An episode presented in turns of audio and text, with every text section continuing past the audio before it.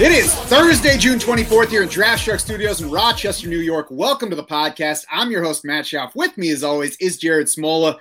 Jared, we're almost to the end of June. I- I've got my baseball hat on tonight because I'm about to coach the last game of the season for my son's team. I just figured it was like, I don't know, kind of a mini tribute, kind of the end of something on the same day that my kids finish school for the year, actually.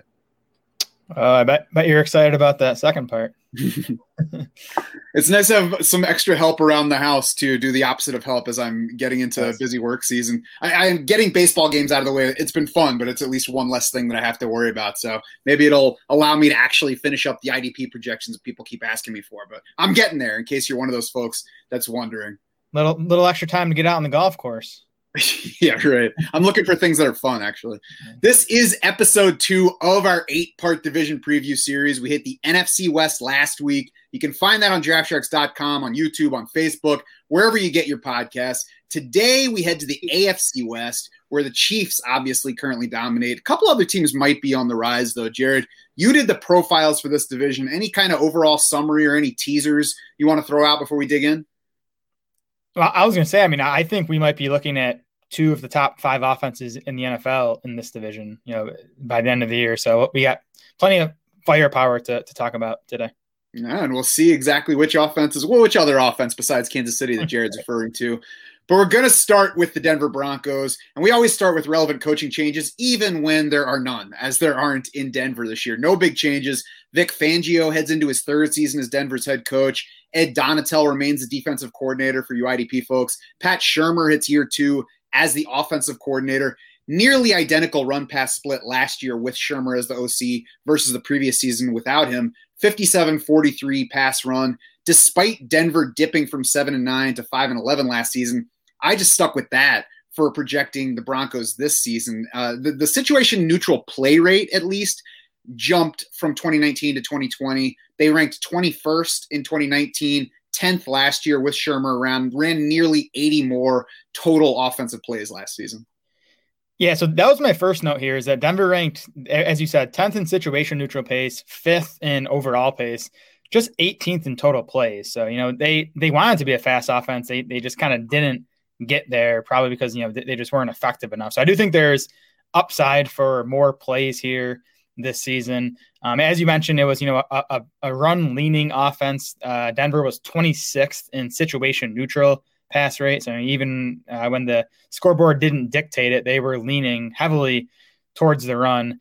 I I took them up to 58% pass this year just because I I expect them to get better quarterback play, which I guess I guess we can get into here.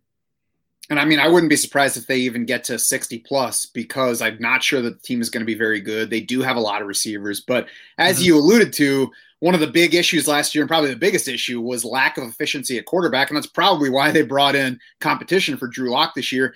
There, from a fantasy standpoint, there's a lot of talk about who's going to start at quarterback for Denver. I'm just, I don't believe that it really matters all that much unless Drew Lock takes a big leap in his play this year. And I say that because we know what Teddy Bridgewater is at this point. He's accurate. He's throwing short range. He's done that now for three different teams. I don't think there's any reason to expect that to change. Drew Lock is just like one guy trying to control a fire hose. It's going to spray all over the place, but when he gets it pointed in the right direction, it can at least be efficient from a fantasy standpoint where he'll get yards and maybe some scoring opportunities.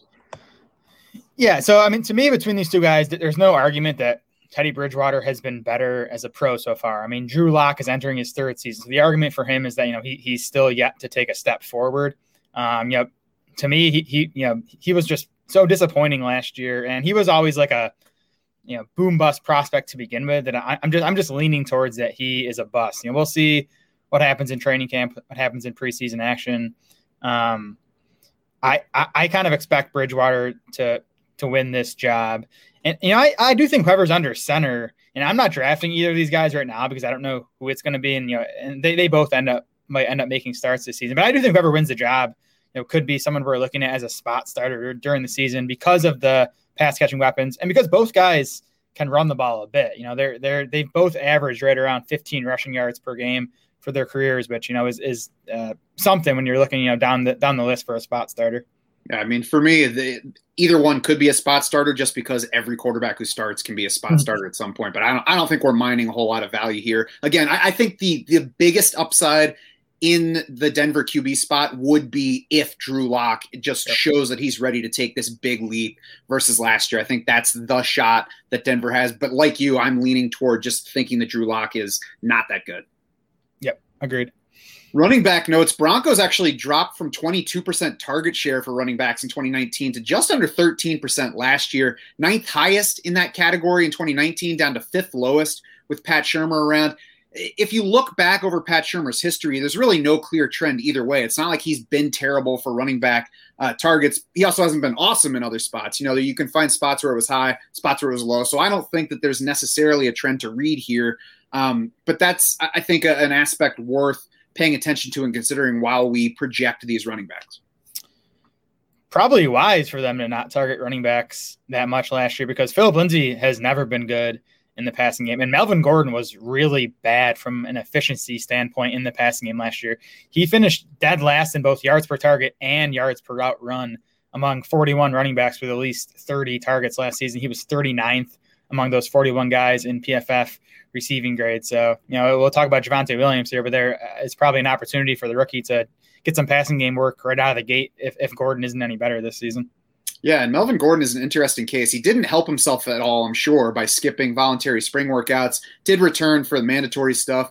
We also don't know whether he hurt himself by being away. It is optional. I, I haven't seen anything where Denver coaches are blasting Melvin Gordon for not showing up or like you know fretting over him not being there. And Melvin mm-hmm. Gordon's still around. He carries a nearly nine million dollar cap hit. We know that the Broncos liked him when they signed him. He is still around, so we certainly can't necessarily push him to the number two spot in a backfield that could just be mixed this year. Yeah, and so I mean, Gordon wasn't good in the passing game last year. He was still effective on the ground. Though he averaged 4.6 yards per carry. That was the second best mark of his career. Um, he was 10th among 47 qualifying running backs in both elusive rating and PFF rushing grade. So he he was still effective last season. Um, Broncos obviously let Phillip Lindsay go, but they did you know make that trade up to take Javonte Williams in the early second round. So you know we're they're obviously high on him. I think the rookie's gonna have a role right away. Just you know, how big of a role is is the question. Yeah, Williams looks good. He drew some Nick Chubb comparisons as a prospect. I think that oversells him a little bit. I don't think he's Nick Chubb 2.0, but uh, you can certainly find plenty of measurables that speak to Javonte Williams being a good runner. And the fact that they moved up in round two to get him is obviously a big mark in his favor in, in terms of his role. I think it's also worth looking back, though, at last year's round two running backs. And we're generally excited about those players right now, but – I mean, DeAndre Swift did not even lead Detroit in carries last year. Jonathan Taylor delivered, but it took a little while, and he was also helped by Marlon Mack going down in week one. Cam Akers was delayed, mostly injury. We don't really know what a full season of healthy Cam Akers would have looked like. J.K. Dobbins finished with 10 fewer carries than Gus Edwards for the season. A.J. Dillon was a non factor. So round two is definitely early. They moved up. It was early round two where they took Javonte Williams. Um, but I, I want to make sure I don't overrate where he went, just looking at recent history. And so I looked at running backs picked in, in the first half of round two, you know, where Williams was picked over the previous 10 drafts. Um, there were 10 of those running backs in, in that range. Only three of those 10 topped 190 carries as rookies. The, the median among that group was 174 carries. Um, you know, I, I think that's a fair range for Williams. Like, unless – Gordon gets released, which I'm not expecting. I haven't heard any like reliable source say that that's really even a thought right now.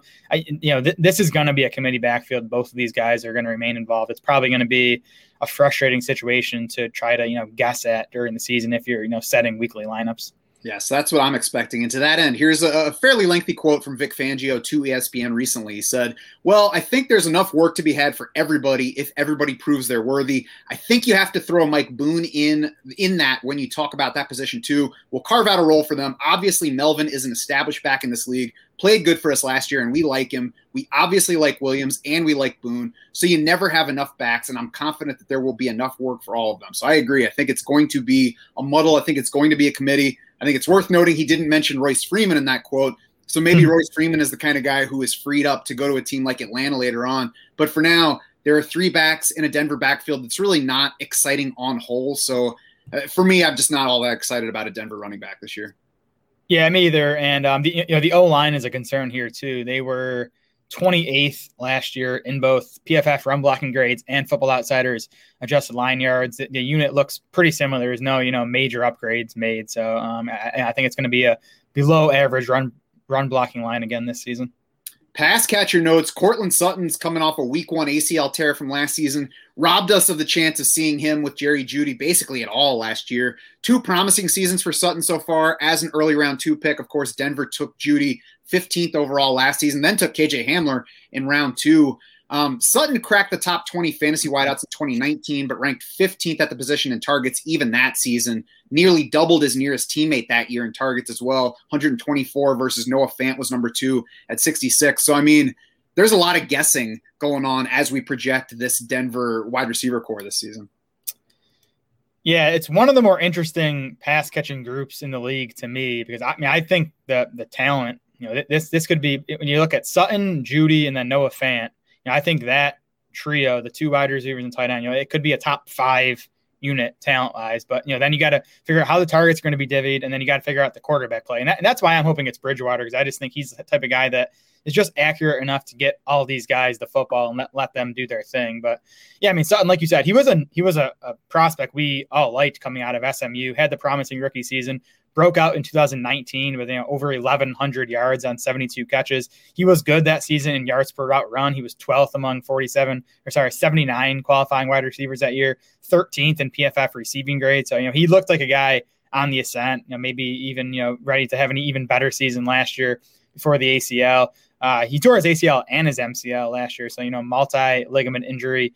He was back to running by February, running pass routes by March. He said his game plan is to be ready for the start of training camp. You know, the injury did happen in mid September, so the timeline kind of works where expecting him to be ready for week one. But, you know, these guys coming off ACLs, I think there's always a risk of at least them getting off to, you know, slower starts. Yeah, he's definitely going to be worth watching through the summer to see what the reports say, to see if he's taking days off, if there are any kind of compensatory issues or whatever. We'll, we'll keep an eye on Courtland Sutton throughout practice. Jerry Jeudy Another guy that we all liked as a prospect, probably even more than Sutton uh, on a relative scale, wasn't very good as a rookie by any measure. And so the question is why? Was it just, you know, a rookie struggling in the league? Was it a, a multitude of factors? If we want to blame the quarterback play primarily, you know, I have to wonder if they really got better, and especially as it pertains to what Jerry Jeudy does well, or at least the role in which they tried to use him last year. I mean, Teddy Bridgewater would certainly improve the accuracy, but he would also shorten the A dot. So uh, Jeudy was a downfield guy last year. You know, maybe could he be like this year's Robbie Anderson, where he's a downfield guy going to this team with Teddy Bridgewater. Now all of a sudden he's a short range guy. They target him a lot more often. He's efficient from a catch standpoint, not piling up the yards so much. Or is that Courtland Sutton with this team, or is neither guy fitting that kind of role? Last year it was Jeudy had a 14.6 A dot. Courtland's Courtland Sutton's also been more of a downfield guy. So I mean, it's just another question with this team, not knowing exactly what the plan is going to be and how the quarterback competition might affect the way that these guys are deployed. Yeah, and you know, not, not to keep going back to, to Bridgewater, but you know, he, he did produce three top 30 fantasy wide receivers in Carolina last year. So, you know, regardless of how he's doing it, if it's short stuff, you know, he he, he did get that production from those guys. And, you know, I, th- I think Sutton and Jeudy are at least as good as DJ Moore and Robbie Anderson. Yeah, so I mean, I mean, Jeudy's usage last year was was all you could have asked for. The targets, the air, he was like top five in the NFL in air yards, but you know his his final stat line was disappointing. Part of it, like you said, was quarterback play. He had the second lowest catchable target rate among 84 qualifying wide receivers. Then he also had all those drops, uh, 12 drops according to PFF, an 18.8% drop rate. That was the second worst mark in the NFL. I, am just I'm just not worried about that. I mean, his hands were an issue coming out of, out of Alabama. Um, our, our, our buddy Hayden Winks uh, just posted an article today, kind of looking at what matters for projecting wide receiver performance, and he actually found a negative correlation between drops and fantasy points. You know, basically dropping the ball means you're getting opportunities, you're getting targets, which is what we want. So I'm not worried about the drops at all. You, you just got to hope Jeudy gets better quarterback play this season. I, I still think he, he's an uh, you know what was an awesome looking prospect is a guy who's going to be a su- success in the NFL. So he's someone that I, I just want to bet on in general. This might be pushing it a little too far, but I'm not sure that it's accurate to say that uh, Jeudy and Sutton are at least as good as DJ Moore and Robbie Anderson. I mean, I think DJ Moore is the best player among those four. We'll see what what Jeudy turns into. I, Robbie Anderson and Courtland Sutton look fairly similar to me. Yeah, I mean, I, I'd lean Sutton there, and then know, I, I I think Jeudy can be as good as DJ Moore. But yeah, I mean, I mean, uh, the the Moore Anderson combo is definitely more proven so far. I'll, I'll give you that. Mm-hmm. So I, for me, the it's tough to separate here. I don't know whether Courtland Sutton or Jerry Jeudy is going to outperform the other, and maybe that gets revealed somewhat in the summer by how they're talked about and how healthy Sutton is. So the way that I'm trying to separate here is who am I really going to regret not buying if I'm not in on them? And, and for me right now, based on their price, I, I don't think either Sutton or Jeudy fits that category for me. I'm not scared of missing out on something special in 2021 with either player by not drafting them that much.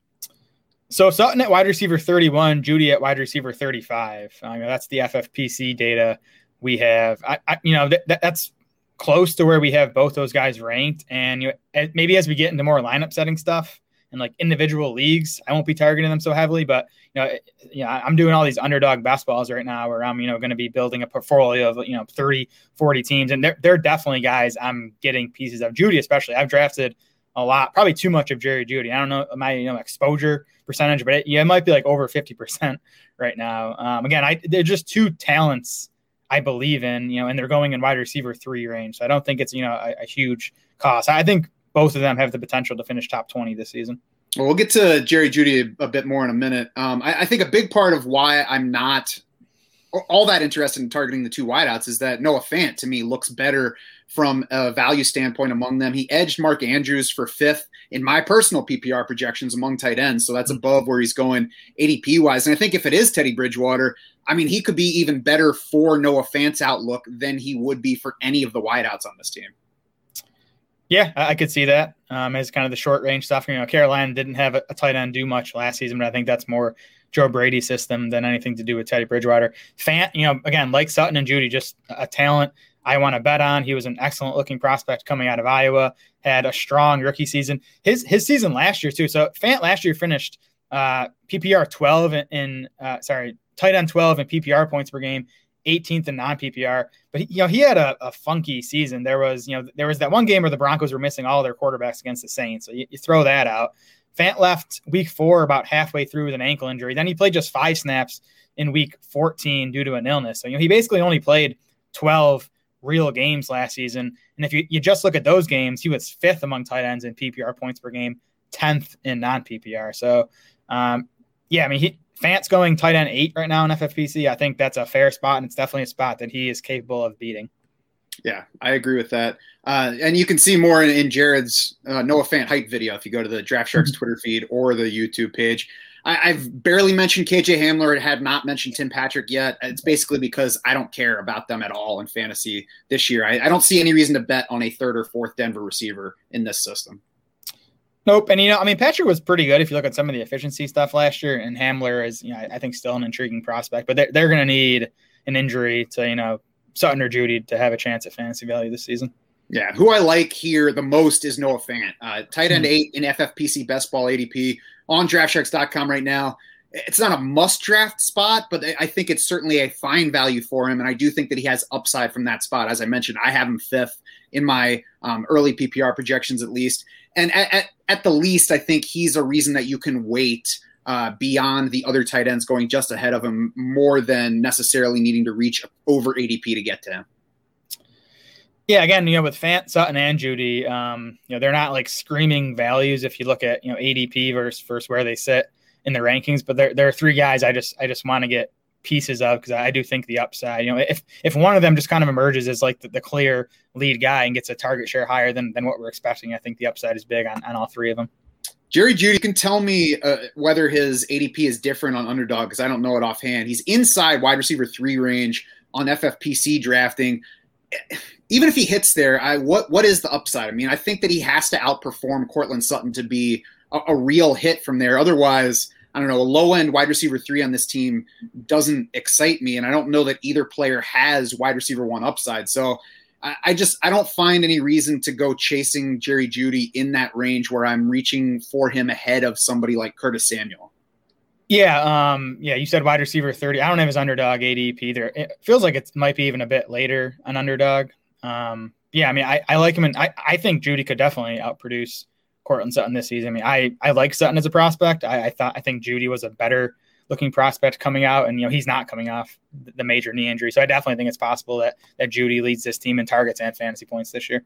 Mm-hmm. Kansas City Chiefs. Anything on the coaching changes front for them, Jared? Nothing. It's Andy Reid again. You know, 23rd year as an NFL head coach, his ninth with the Chiefs. I, you know, I think when looking at the Chiefs, you just want to look at the last three years when it was Andy Reid and Patrick Mahomes. And man, they've been remarkably consistent as far as pass rate in those three seasons. It's gone 61.1% pass, 61.6% pass, and then 61.9% pass. So, you know, I, I just went 61.5% pass this season. Feel feel pretty good about that one. Yeah, I went 62 38. I, it's probably just when I did the math, that's how the the numbers pushed it when I went from fractions to whole numbers, but whatever. Uh, exactly. When it goes that close for three straight years, you stick with it and enjoy yourself. Yep. The Chiefs have also been uh, sixth, sixth, and then seventh in situation neutral pace uh, under Reid and Mahomes the past three seasons. So it's a team that, you know, we can expect to be near the top of the league in total offensive plays. And it's interesting note, I think, that they were in that range each of the past three years. Um, before that, his first five seasons in Kansas City, Andy Reid the offense didn't crack 59% in pass. So clearly he has adjusted what what the plan is for this otherworldly quarterback that landed in his lap. And let's get to QB notes and talk about that quarterback. You don't have to say a whole lot about Patrick Mahomes. Yeah. I think people are pretty familiar with what he can do. Uh, he trailed only Dak Prescott in fantasy points per games last year if you want to throw in Marcus Mariota's one game for the Raiders, then hmm. Mariota was also ahead of Mahomes. But uh, for multi-game players, we'll say that it was Dak and then Patrick Mahomes. I'm probably not the Mahomes drafter just because of how early you have to make that move, unless we're talking about going for a Chief stack in a best ball tournament. Um, but I think that Mahomes should certainly be the first quarterback off the board. Yep, no argument here. Um, know, I think that two – notes on Mahomes, the you know the turf toe injury he suffered in the playoffs last year. He had surgery on that you know issue on February 10th. He was a full participant in mini camp though. Um, so I, you know that that sh- that should be a, a, non-issue by the time the season rolls around. And the, the Chiefs O line. I mean, obviously, if you watch the Super Bowl, you saw what a problem that was. You know, uh, during the season, Mahomes was pressured on 34% of his dropbacks. That was 14th highest in the league. It was six percentage points higher than it was in 2019. So, you know, the Chiefs went out and addressed that this offseason. They made a trade for tackle uh, Orlando Brown from Baltimore, um, who's, you know, been good in PFF pass blocking grades the past couple seasons. They signed guard Joe Thuney to a five year, $80 million deal. He was third among 63 qualifying guards in PFF's uh, 2020 pass blocking grades. They signed Kyle Long. They signed Austin Blythe. They drafted Creed Humphrey in round two. So it should be a much improved O line. You know, it might be the best O line that Mahomes has, has played behind as a pro so far. Yeah, I mean, we'll see exactly how it turns out because O line is one of those places where you can't necessarily add all the pieces together and get the sum that you think you're going to get. But they clearly went full renovation on the O line. They saw that they had issues that they wanted to fix. So, I mean, at this point, we're going to have to trust that Andy Reid knows what he's doing, especially from the O line, a guy who played offensive line in college and came up coaching uh, that area as well. Running back notes, Jared Clyde Edwards-Helaire. You made your video case for him the other day. What do you, what do you have to, to say about the second year guy? Yeah, you know, I did the whole video, and I'm still kind of like wishy washy on CEH. Like, I, I, I, think you can make a case for him to be an RB one. I think you can make a case for him to, you know, drop, you know, closer to like the, the back end of the top twenty. His his rookies, now, there were there were good things about his rookie season. There were bad things about his rookie season. I mean, the, the Chiefs clearly tried to make him like a workhorse back early on. Uh, Edwards-Helaire averaged seven point 17.8 carries and 5.2 targets over his first six games. That sunk to 9.9 carries and 3.1 targets over the final nine. You know, there were some injuries in there, but you know, they clearly scaled him back, obviously adding Le'Veon Bell. They got Darrel Williams more in the mix. Um, his his work near the goal line kind of followed a similar path. He had nine carries inside the five over his first five games, just two carries inside the five over his final eight. Um, but I mean, heading into this season, he's still in a good spot. Le'Veon Bell is gone. Know, Darrel Williams is back. They add Jerick McKinnon, but I mean, you know, they took this guy with a 32nd overall pick last year. They still want Edwards-Helaire to be the lead back. He's playing with Patrick Mahomes. He's playing in an Andy Reid offense that has pretty, you know, regularly produced, you know, top 16 PPR running backs. Um, so I, I, think, I think, you know, push comes to shove. I'm still buying Edwards Helaire just because of the opportunity more than anything else, even though I think his rookie season was, you know, just sort of May. Yeah, I mean, I, am not excited about him. There are definitely some you guys need to be drafting Clyde Edwards-Helaire earlier people out there. That's not me, but I'm also not going to be out on Clyde Edwards-Helaire uh, totally because he's down, well down from where he was last season. You can get him in round three as opposed to in round one as a rookie. And probably the biggest mark in his favor right now is what's behind him on the depth chart. Jerick McKinnon, they brought in. Kyle Shanahan phased Jerick McKinnon out last year, even while he was dealing with injuries to the other running backs on that roster. Darrel Williams is still around. He carried 39 times last year, which was 24 fewer than Le'Veon Bell in seven more games with the team. It's his third season with the team. I don't see why Darrel Williams would suddenly get that much more work. He had more carries and receptions per game in 2019 than he did last season with did Darrel Williams. Darwin Thompson, I mean, I don't know if the Chiefs see any upside. They brought in Jerick McKinnon. They're bringing in other guys to step ahead of him on the depth chart. So I wouldn't be surprised if the number two back for the Chiefs this season is not yet on this roster. We've seen that the Chiefs are not scared of adding guys late in the process. LeSean McCoy a couple years ago, Le'Veon Bell during the season last year. So I, I, would not be shocked if they add somebody. At the moment, though, if they don't add anything else, I think it's a big win for CEH and speaks to what they expect from him this year. Yeah, I'm with you there. I, I, I do think, you know, Andy Reid and the Chiefs just trust Darrel Williams. You know, I, I, am not even gonna say they they like love the guy, but I think they just trust him. I mean, you look at the Super Bowl, and I think Edwards Helaire was probably back to 100 percent by then. Uh, Edwards Helaire out carried Darrel Williams nine to two in that game, but Williams saw seven targets to Edwards Helaire's three. Um, so that, that that's kind of my my slight concern is you know whether they they trust Edwards Helaire totally in the passing game, whether they trust him at the goal line. You know that that those are the two things we want in our running backs: targets and touchdowns. So it's something I'll be watching. You know this summer. You know we get into preseason action. There there, ha- there have been a few stories out of Kansas City about them wanting to get their running backs in general more involved in the passing game. So again, you know, we'll we'll see if that's Edwards Helaire or if it's you know some of Williams, some of Jerick McKinnon, maybe. Yeah, I think the dynamic here is Darrel Williams maybe could be their Damien Williams versus Clyde Edwards Helaire being their Kareem Hunt. Where if Edwards Helaire goes down, then certainly Darrel Williams can step in and get a lot of stuff. And maybe even if CEH struggles a little bit. Maybe they shove a little bit more toward Darrel Williams. But I, I, think if they really saw a high ceiling on Darrel Williams' output, they would have gotten him more involved by now. Yeah, I agree with that. I mean, and I mean, Williams signed a one-year, one point six million dollar deal, you know, to stay with the Chiefs. So yeah, that kind of tells mm-hmm. you they, they you know, view him as a backup, and the rest of the league probably does too. Pass catcher notes: Travis Kelce, twenty-three percent target share last year, right in line with his 2019 share. Uh, big numbers overall. He's had five straight seasons as the number one tight end in fantasy. So, I mean, the only question really on Travis Kelce is whether you should pay the price that you now need to to get that number one tight end. I think the mark in favor of Kelce for me, he's very unlikely to kill you unless he gets hurt. Obviously, that's a possibility for any player, but Travis Kelce is not going to crap out just from a production standpoint, the way that, you know, maybe some of the first round running backs could. There are guys up there who could disappoint you even if they're healthy for nearly all the season. Now, I think if you do draft Kelce in round one this year, you have to know that he's probably not going to match last year's scoring. Last year's points were 2.3 points per game ahead of his previous best and 4.8 PPR points per game ahead of what he posted in 2019. So there was definitely some good luck to his fantasy production last year. Yeah, I think you're basically buying floor when you you know draft Kelce in the middle of round one. I yeah, I think I think Kelce and, and Tyreek Hill, you know, the two top pass catchers on this team might be the two safest picks in round one. And like you said, Kelce's just been so good for you know a handful of years now. He you know he, he does turn 32 this coming October, but there's just been no signs of decline from the guy. He actually set a career high in yards per route run last season. Hasn't missed a game due to injury since 2014. So I just think he's I just think he's super safe. Mm-hmm. Tyreek Hill, I, I, agree, is similarly safe, safer than you probably think when you just look at the type of player that he is. He also saw 23% target share if you include the playoffs last year. In the five games that Sammy Watkins missed, Tyreek Hill saw 27%. Um, he was a little bit over 24% the year before when healthy. So that's right in the range where we should expect Hill. It's not quite the top of the league, but it is inside the top 10 among receivers perennially.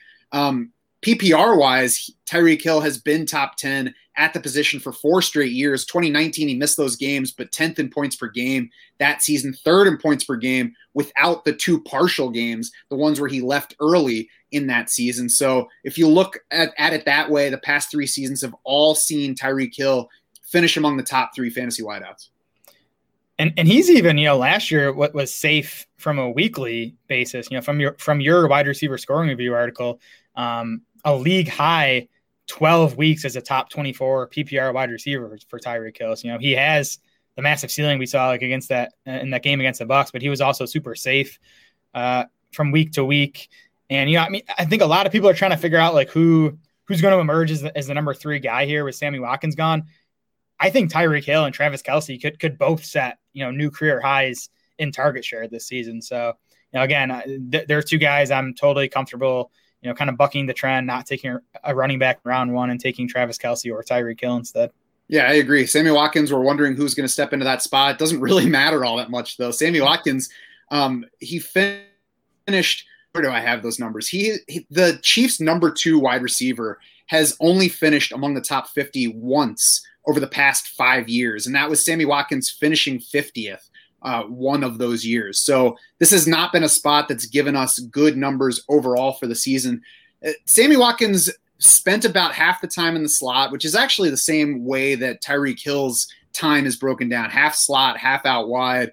But Sammy Watkins did shorter range stuff than Tyreek Hill. He had a much shorter A dot, the shortest A dots of his career, much shorter than he had at his previous two stops. So I wonder what that tells us about his replacement. Both Byron Pringle and Mecole Hardman split their time pretty evenly between those two spots and saw those shorter A dots similar to what Sammy Watkins saw with the Chiefs. So, I mean, uh, both of those guys look squarely in the mix for that spot.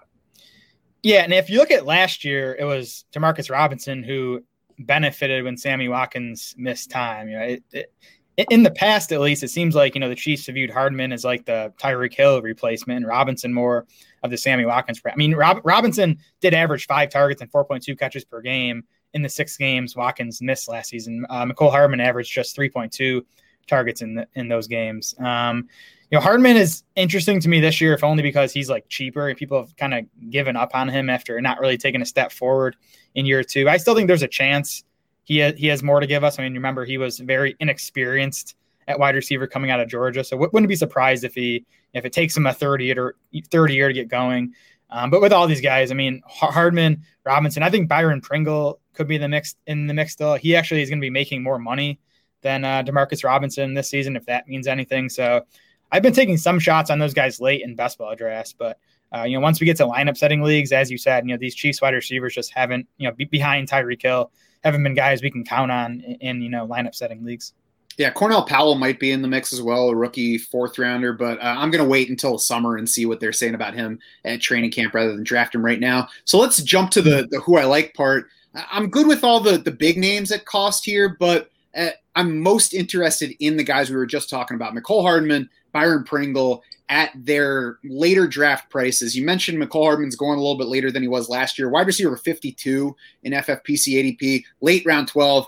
I, I like that. He was inside the top 40 at times last year. I will absolutely take him in that range. At the least, there's spike week potential. There's handcuff potential to Tyreek Hill if Tyreek Hill goes down. Um, and then, you know, there's just the chance that he does take the next step and gets to be a more consistent target for this top notch offense. Yeah, I, I'm actually fine with everyone at cost on the Chiefs besides Patrick Mahomes, who you know is, is going at, three eight right now in FFPC drafts, and, and yeah, I th- I think he's the safest of the elite quarterbacks, but I think Josh Allen, Kyler Murray, Lamar Jackson, and Dak Prescott all have similar upside, and you can get you know you can usually get one of those guys in the fifth round. So I've I've I've actually taken Mahomes this year in the fourth. You know, he's gotten to like the mid fourth, but mm-hmm. you know, in the mid third, I'm I'm I'm not taking him there. Yeah, I agree with that. I'm not even reaching in round three to complete a, a chief stack because I think you're giving up value in doing that. The who I don't side is any running back behind Clyde Edwards-Helaire. I think most teams in the league, there's some level where I'll be interested, somewhat interested in buying a second running back. Kansas City, I'm going to wait and see what happens. If the number two back is already on the roster, as I said, I think it's great news for CEH. And I think there's a decent chance that that number two guy is not yet on the team. Yeah, I, have drafted Darrel Williams once or twice. Um, again, I, I, just think they trust him, and I think if Edwards-Helaire does, I mean, we saw it last year. If Edwards Edwards-Helaire was hurt, and you know, the, the late in the season, and even those first couple playoff games, you know, they trusted Williams to handle, you know, 12, 13 carries per game and, and do stuff in the passing game. So you know, as a hand, like handcuff, I don't think he's going to have standalone value, but as a handcuff in the 19th round, you know, attached to this Chiefs offense, I have some interest there. Although I, I'm curious to see if they add anyone or if uh, McKinnon shows enough this summer to you know be, become a factor. Nah, he's done. Uh, anybody that you don't like among the Chiefs? Just just that Patrick Mahomes guy. All right. On to the Las Vegas Raiders. Relevant coaching changes. I'm going to go ahead and say new defensive coordinator, Gus Bradley. Uh, we can get into that elsewhere, though, for the IDP folks who are playing real fantasy football. On the offensive side, there's nothing. Jon Gruden heads into year four of stint two with the Raiders. Greg Olson will be his OC for the fourth straight year. The team has improved its ranking in yards and points each of the past two years, up from 23rd in total yards in their first season to 11th and then 8th, up from 28th in scoring in that first season to 24th and then 10th last year. Their Football Outsiders DVOA was up the past two years as well, 25th in 2018, up to 9th, then down to 14th, but we'll take that a DVO a DVOA in that range. So the offense has been solid to good over the past two years, probably more so than most people um, realize. Yeah, J- Jon Gruden's not as, as bad of a you know head coach as you know people want to make him out to be. I, I remember when the Raiders made the hire, you know, a few years ago, looking back at his history. You know, it, has been pretty solid overall. You know, maybe better for real life than fantasy though, because at least with the Raiders, he has leaned towards the run. You know, last year they were 25th in uh, situation neutral pass rate. So, you know, d- definitely a team that, you know, has wanted to, to lean towards the run. I, I think that's going to continue this season. Yeah, they've been about 56% pass each of the past two years. Uh, 57.6% pass is the average for the three seasons since Gruden returned. That's what I use for projections this year, just in case they are worse than they were last year, year before. Seven and nine, eight and eight the past two years. And I mean, looking at the team overall, I'm not sure how they got better this offseason, so I wouldn't be surprised if they do slip from that those two records. Yeah, I agree. Um, I went 56%. You know, could see them getting up to, you know, 57, 58 if they're trailing more this season. But, you know, you look, they, they you know, the, the big, I think the biggest addition they made to the skill positions was, was and Drake, you know, adding to the backfield with Josh Jacobs. You know, that I think just tells me they, they want to continue to lean on their, on the run. Yeah, they should have Jon Gruden coach and not involved in personnel stuff is I think the the takeaway here. QB notes Derek Carr is probably underrated in real life. Eighth in PFF passing grade each of the past two years. All we hear about every offseason is like, oh, who are they going to get to replace Derek Carr now? I think they're fine at quarterback, and their actions speak to that as well. 13th and 16th in fantasy points the past two years for Derek Carr. That seems like a good level. The thing is, it's at the level where it just doesn't really matter that much. The upside is lacking. Top 12 scoring weeks in seven of his 16 games last year if you want to check out the QB scoring review article, he had just one game of 30 plus, which is basically a top five week last week. So, I mean, that's not a high level for the position. There are plenty of quarterbacks ahead of him. So you'll get somebody who's fine and you can draft him late, but there's not a whole lot of fantasy upside to mine in Derek Carr. Right. I mean, you know, he's finished 18th, 16th, and 13th among quarterbacks in fantasy points the past three seasons. He'll, he'll probably finish higher than he's drafted this year, but you know that that doesn't mean he's you're going to be more valuable than where he's picked, just because, as you said, he's he's not going to provide those spike weeks. Um, you know, returns a similar pass catching cast this year. They lost Nelson Agholor, add John Brown. I think you know the Raiders are going to hope to get more out of the, the two guys they draft, the two wideouts they drafted last year. I, I, think the concern for Carr and the offense is the offensive line. Um, after they you know they lost Rodney Hudson and Gabe Jackson, two starters from last year, who both fared well in PFF pass blocking grades looks like they're going to be replaced by Andre James and Richie Incognito. Those, you know, look like downgrades.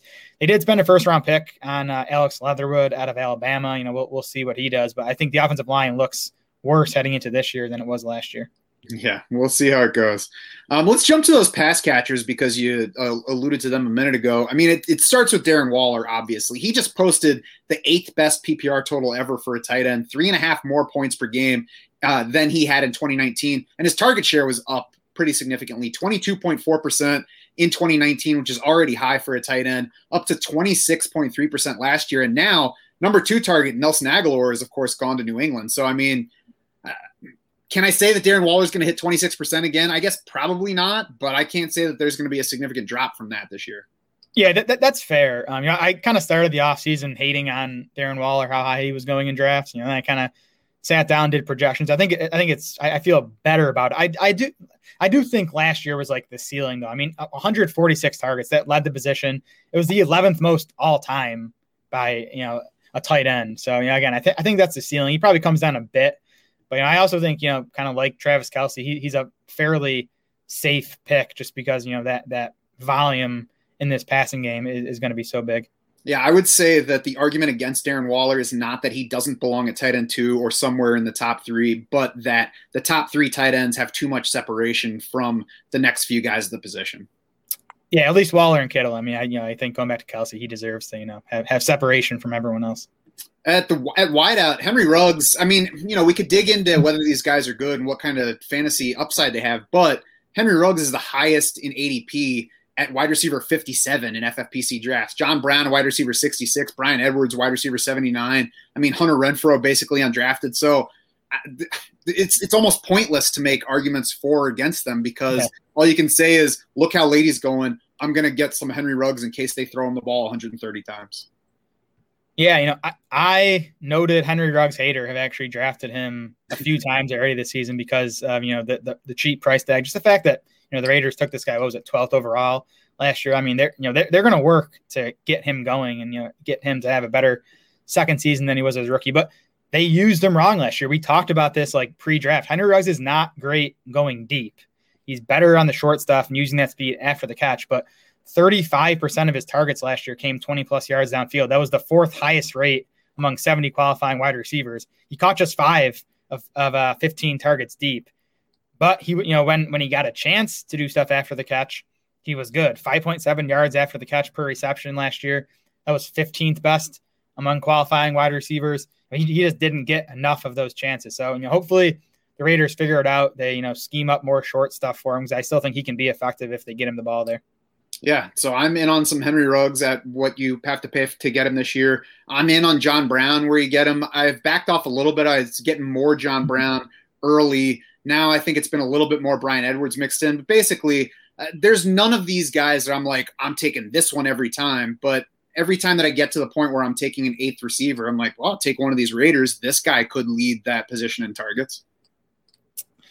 Yeah, I mean, I, I, I can't talk bad about John Brown. I, I love the guy. Um, he he wasn't good last year though. Maybe it was because of all the injuries he dealt with. Mm-hmm. Um, but you know that injuries have also been a problem throughout his career. He turned 31 in April, so it, it kind of last year might have been the beginning of the end for him. You know, he, he signed just a one year, 3.75 million dollar deal in free agency. You know, that's like that's like borderline starter money. Um, so we'll see. Bryan Edwards is a guy I'm more excited about. Um, you know, he he opened the season basically as a starter for the Raiders. He played 75 and 61 percent of the offensive snaps in Vegas' first two games. Then he you know sprained his ankle, missed the next month, and you know, kind of you know didn't reemerge the rest of the way. But you know he, he was a prospect to be liked. I mean his college production was you know about as good as it gets from a market share perspective, um, and he was the 81st overall pick of last year's draft. So you know, I, I think I, you know, if the Rangers could have their way, it would be Henry Ruggs and, and Bryan Edwards as the top two receivers on this team this season. Mm-hmm. Yeah, I agree. I've been very interested in Bryan Edwards at his late draft price. So let's go back to the backfield where Josh mm-hmm. Jacobs mm-hmm. finished RB eight in total points in PPR last year, 15th in points per game though uh, tied for 13th in rate of RB1 weeks, did so in a third of his outings on the season, 5 of 15. You can check my running back scoring review article from February for more details on that. But just to kind of put it in some context, the guys who matched him at that rate of you know one third of their outings melvin gordon miles sanders david johnson jeff wilson jr so you look at the overall numbers and josh jacobs had a really good fantasy season but if you break it down a little bit more it wasn't quite that good that said, he's now going RB21. So people are baking in that consideration. Nobody, it's like we all drafters have gotten smarter. So nobody's looking at it and saying, Josh Jacobs was RB8 last year. I'm drafting him as RB8 this year because I know he can do it. Yeah, I think he's he's priced right about where he should be. I mean, it was was kind of TD dependent last season because you know he once again you know kind of underwhelmed in the passing game. He was just 24th among running backs in targets, 24th in catches, 25th in receiving yards. Wasn't very efficient in the passing game. If you look at you know yards per route run, PFF receiving grade, but you know he, he did score 12 rushing touchdowns. That was fourth in the league and he tied for the league lead with 35 carries inside the 10 yard line, ranked fifth in carries inside the five yard line. So you, you can't really say the rushing touchdowns were a fluke. Um, I think he has the upside to, you know, score double digit TDs again this season if, you know, the Raiders offense doesn't take a step back as we, you know, sort of talked about earlier. Yeah, and we mentioned the Raiders being more effective overall on offense the past two years than most people probably realize. Of course, another big factor in why people aren't excited about Josh Jacobs right now is that Kenyon Drake joined the team, got $11 million on a two year deal in free agency. That's pretty big money for a running back switching teams, a veteran running back, but his annual average ranks a, a more modest 13th at the position this season. It's behind Tarik Cohen. It's behind Kareem Hunt. It's just a million more than Gus Edwards, just two million more than Jalen Richard, who, of course, is a new teammate.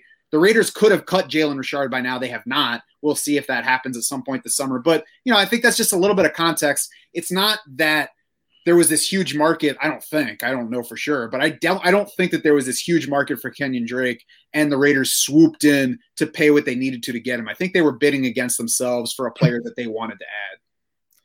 Yeah, I could see that. Um, you know, Drake wasn't very good last year. If you look at, you know, elusive rating, he was 44th among 47 qualifying running backs. He was 39th in PFF rushing grade. You know, he was near the bottom of running backs in yards per route run and PFF receiving grade. He, you know, he dealt with injuries. He had that foot injury in like late August where he was in a boot and, you know, we weren't sure what it was. He hurt his ankle in October. So, you know, maybe he just, you know, wasn't healthy for most of the season. But, you know, if you look at all, all the, you know, stuff Gruden has said about Kenyon Drake, it sounds like they want to use him more – in the passing game. I, I think it was crazy as it might sound based on what they paid him. I think they might just see him as like an upgrade over Jalen Richard. So, you know, I, I still think Jacobs is going to handle the majority, you know, as long as he's healthy, the, the majority of the rushing work here. I think Jacobs' receiving role is going to remain frustrating. And that, you know, again, Drake might just be like a, a souped up version of Richard. Maybe he sees a bit more work on the ground. But, um, yeah, I'm, I'm not sure it's going to be like a true committee backfield, at least on early downs. Yeah, I think Drake is probably viewed as an upgrade on the combo of Devontae Booker and Jalen Richard, which I think adds a little bit more value to his position than maybe Devontae Booker would have provided last year. Booker leaves behind, by the way, 21% carry share, 4% of the targets. So uh, we could immediately give those numbers to Drake, I think. And there's room for him to siphon a bit from Jacobs without crushing Jacobs' fantasy value, siphon a bit from Jalen Richard again, we'll see if maybe Jalen Richard doesn't even wind up on the active roster because they can cut him without any cap penalty, at least according to what Spotrac has. Um, right after they signed Kenyon Drake, it wasn't like we need to have him here to share stuff with Josh Jacobs so that there's less on his plate. It was here's a player that we can use in lots of different ways. Uh, Gruden even mentioned the return game. So yep. they clearly view Kenyon Drake as an athlete that they can deploy in various ways rather than somebody who's taking work away from Jacobs. And Josh Jacobs, even though he missed a game last season, ranked fifth of the position in carry share. So he could lose some of that carry share to Kenyon Drake and still be in good shape relative to other running backs and relative to where he's going in drafts right now, which again is RB twenty one. Yeah, there there are a couple of quotes from Gruden in the uh, Jacobs and Drake profiles on our site if you want to check them out. But yeah, I mean, he, he basically he, he mentioned he mentioned you know, kind of like an insurance thing, like Drake's some insurance for Jacobs, and he also mentioned you know wanting to get Drake involved in the passing game. Jared, who do you like among Raiders and drafts right now? Yeah, I, I have like no like hot takes on this team. Like again, I think I think the wide receivers. I think Henry Ruggs, you know, wide receiver fifty seven, uh, John Brown, wide receiver sixty six, Bryan Edwards, wide receiver eighty. They're all fine where they're going. I think you can take you know some shares of them. I think Darren Waller is fine if you can get him in the third round of standard leagues. I think he's fine in the second round in FFPC. Um, you know, I think Derek Carr, not exciting. I think I think the the running backs are kind of fairly priced. You know, Jacobs at RB twenty one, Drake at RB forty one. So it's it's not you know it's not not a team I've been drafting a ton of, but I also don't think anyone's overvalued because you know no one's excited about the, this Raiders offense. Yeah, nobody I'm in hot pursuit of, but those wideouts late are, are what interests me the mm-hmm. most. Ruggs, Brown, Edwards. And I mean, it's even easier to like them after seeing what Nelson Agholor did with the Raiders last season. He was coming off a crappy finish in Philly where we all thought oh, Nelson Agholor is done. He got a one year deal with the Raiders. He's about to disappear. No, he became a top 36 receiver and got a big contract from the Patriots. So, I mean, with it from that scope, it's not hard to envision Henry Ruggs turning in something useful for fantasy owners or somebody else if it's not Henry Ruggs.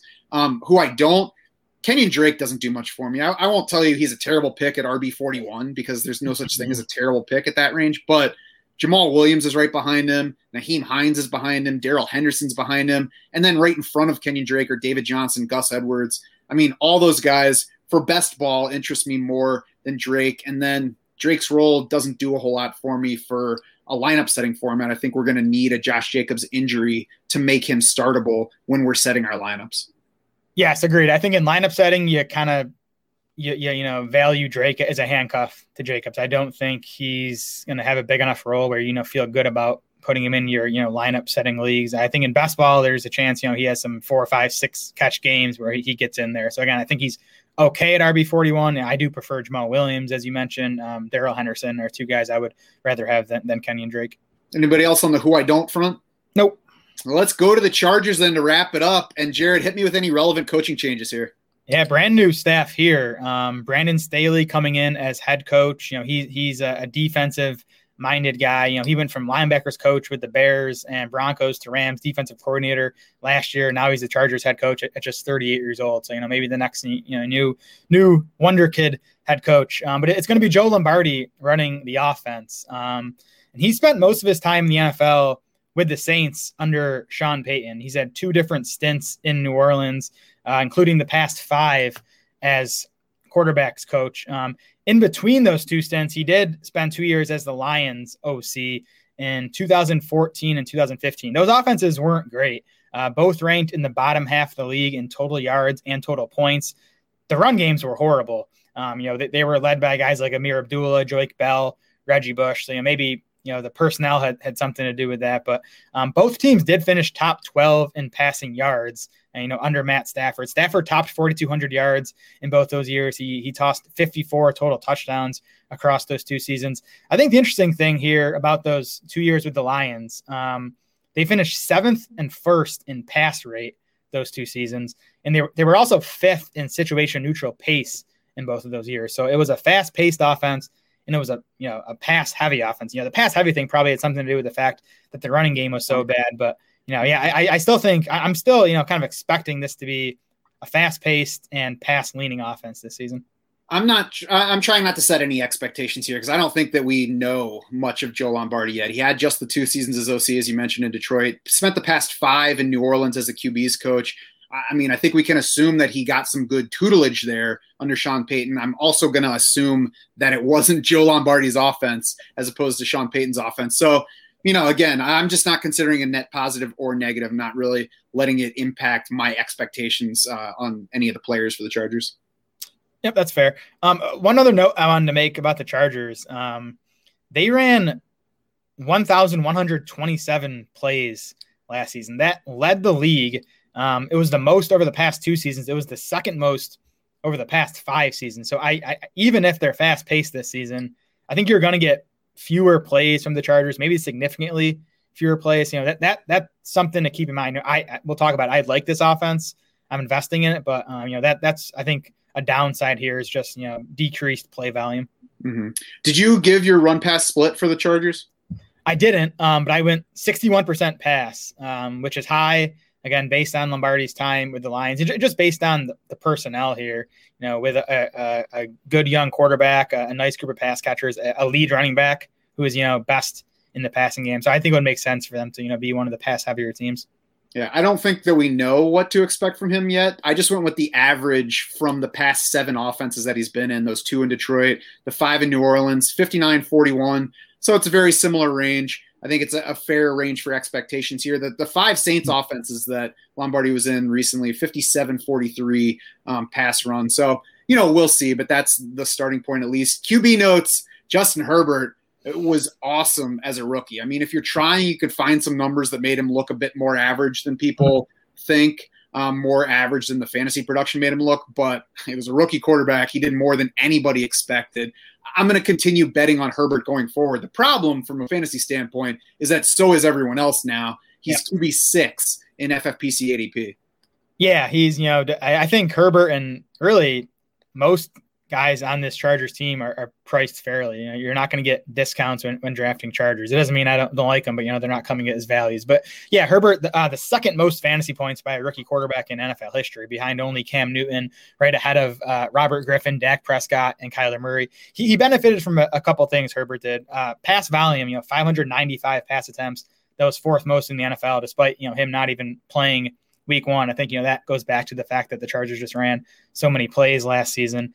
Um, he was also seventh among quarterbacks in rushing touchdowns, despite being outside the top 10 in both carries and rushing yards. So the rush touchdowns probably regress a bit in 2021. Although it is worth noting that um, he ranked fourth among quarterbacks with seven carries inside the five yard line. So at least the, the old coaching staff was using him, you know, as a runner near the goal line. We'll see if uh, uh, Joe Lombardi does the same thing and you know maybe a weak backfield just gives him more opportunities in that facet. Plus, even if you lose some of the rushing touchdowns, his his passing touchdown rate was 5.2% last year. So that's an easily easy easily repeatable number. Apparently not easy to say. Um, and also a number that he could come up on to make up for some of that.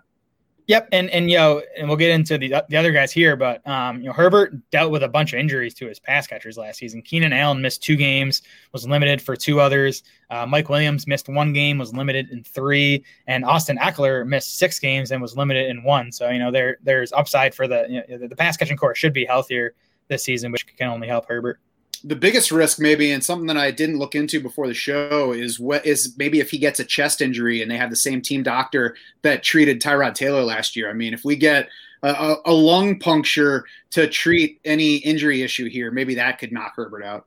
Yeah, stay away from the needles, Justin.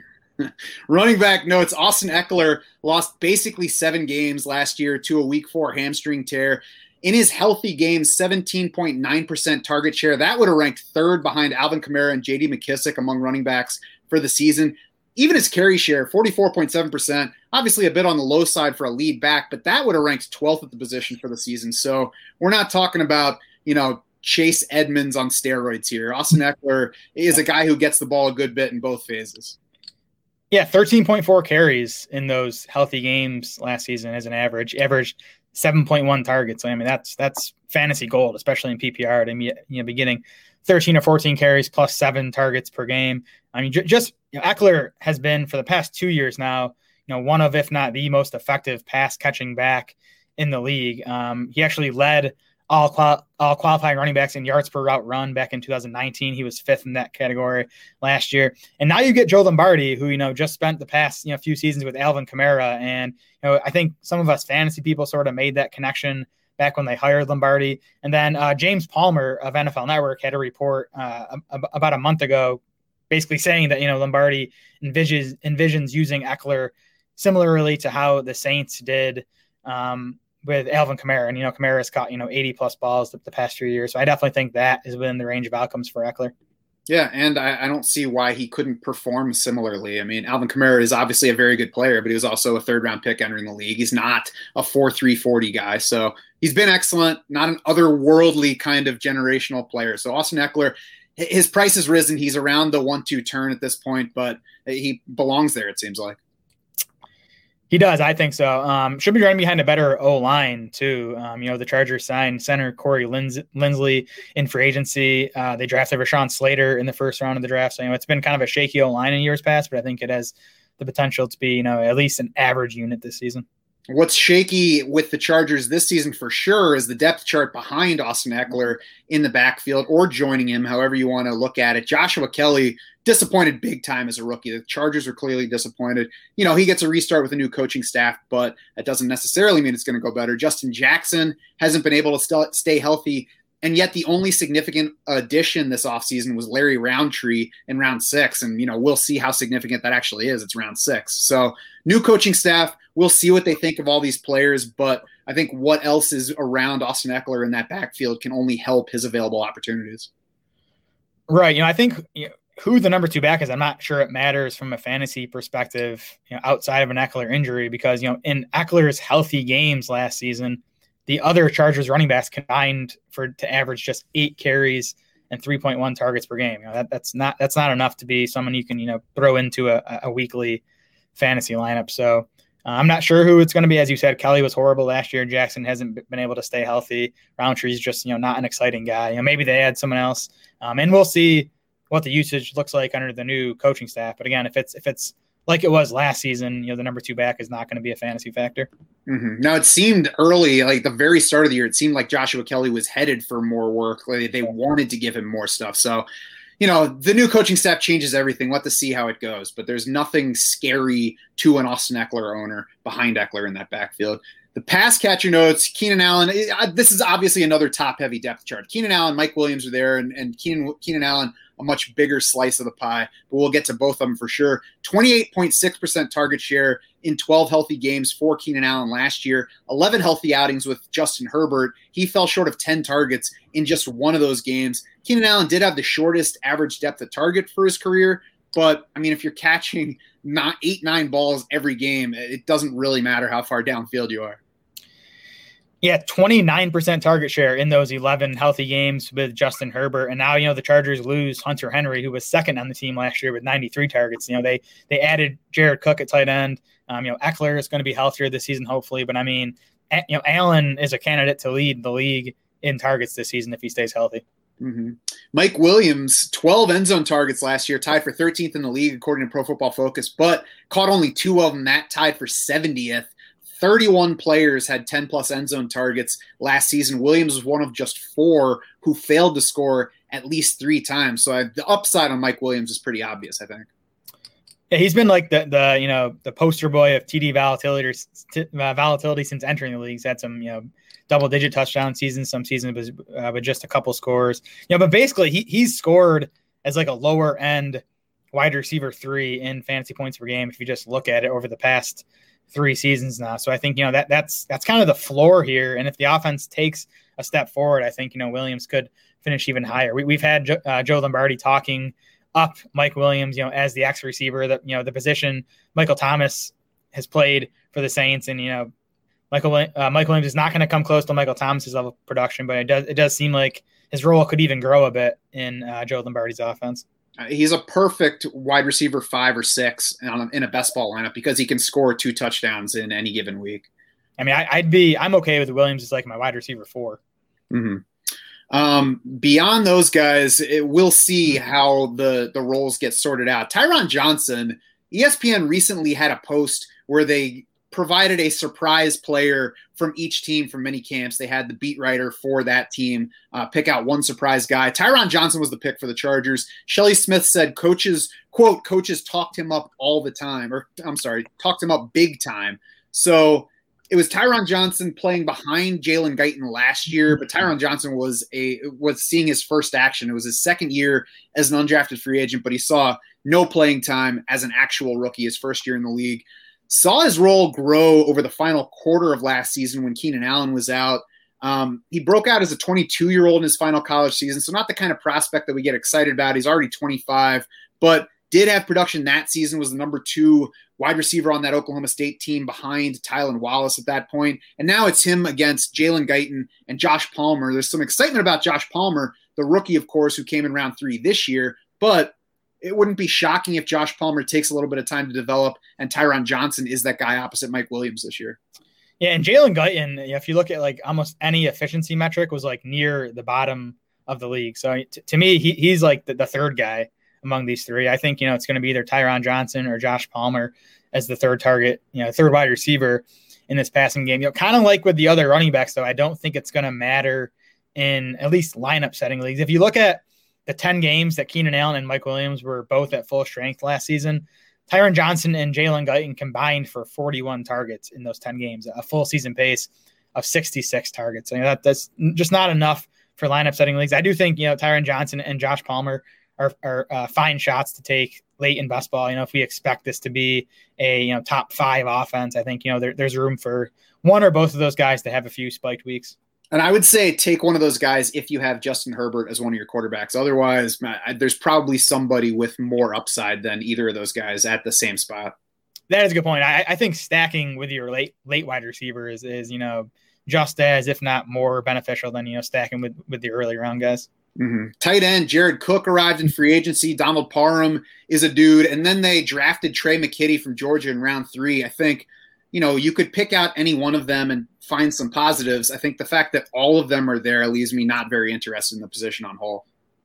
Yeah, it, you know, it, it sounds like they view McKitty as more of a blocker, at least for now. Um, you know, Donald Parham has like fans in the fantasy community. I'm not sure that the Chargers like him as much as you know fantasy people do. Jared Cook got you know a, a one year fully guaranteed 4.5 million dollar deal, so you know decent money. He is reuniting with Joe Lombardi, who you know they they spent uh, the past two years together in New Orleans, so he should be pretty familiar with the offense. And and you know Cook. Just, uh, despite turning 34 in April, he was still effective last season. 11th in yards per route run, among 34 qualifying tight ends, 14th in PFF receiving grade. So I I think Cook is the is the favorite to lead, you know, this group in targets. And you know, he's going cheap enough in drafts. He's uh, tight end 22 in FF uh, PC ADP again. Just because I like this Chargers offense, I think Cook makes some sense at that price. Yeah, I don't have any problem with taking Cook where he's going. He just doesn't stand out for upside versus other guys in that range. There are yeah. lots of tight ends that you can make a case for down there. Donald Parham will will be interesting. I want to see what they say about him in the summer. Again, it's a new coaching staff, so we don't really know. Um, he, you know, he's big, really big, six eight, I think it is, uh, athletic, and he put up enormous receiving numbers at the end of college. It was D three, I believe.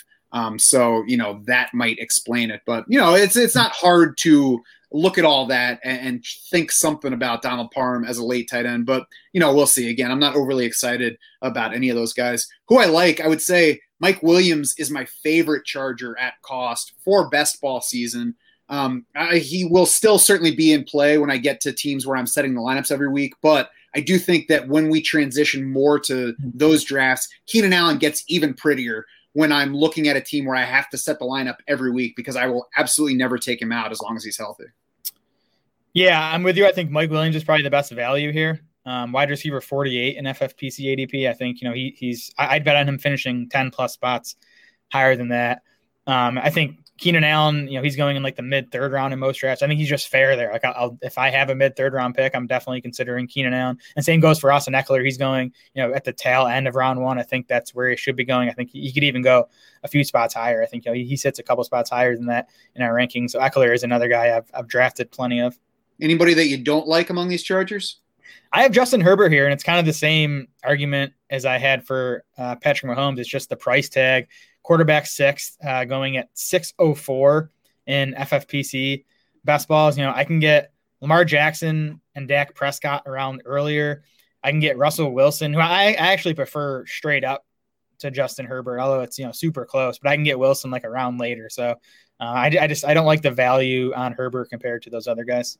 Yeah, same here. I'm betting on Herbert as the player, but he's less than a round behind Dak Prescott, just in front of Russell Wilson. As you said, I prefer Wilson straight up. You know, I, am not saying it's definitely Russell Wilson over just Justin Herbert the end of this year, but if I'm picking between them, it's Wilson more often. And I can also wait for Jalen Hurts, Tom Brady, Matthew Stafford, and Ryan Tannehill stands out as a comparison for me here. I mean, does Herbert really beat Ryan Tannehill in, in ceiling? I mean, we got most of two seasons now where Ryan Tannehill has been a top eight fantasy quarterback for Tennessee. He's showed us the ceiling that we want to get from our quarterback, especially. And now he's swapped out Corey Davis for Julio Jones. And we're still looking at, even though Tannehill has climbed in ADP since then, he's still two and a half rounds behind Justin Herbert. So I don't think there's two and a half rounds of difference in the fantasy profiles of Ryan Tannehill and Justin Herbert.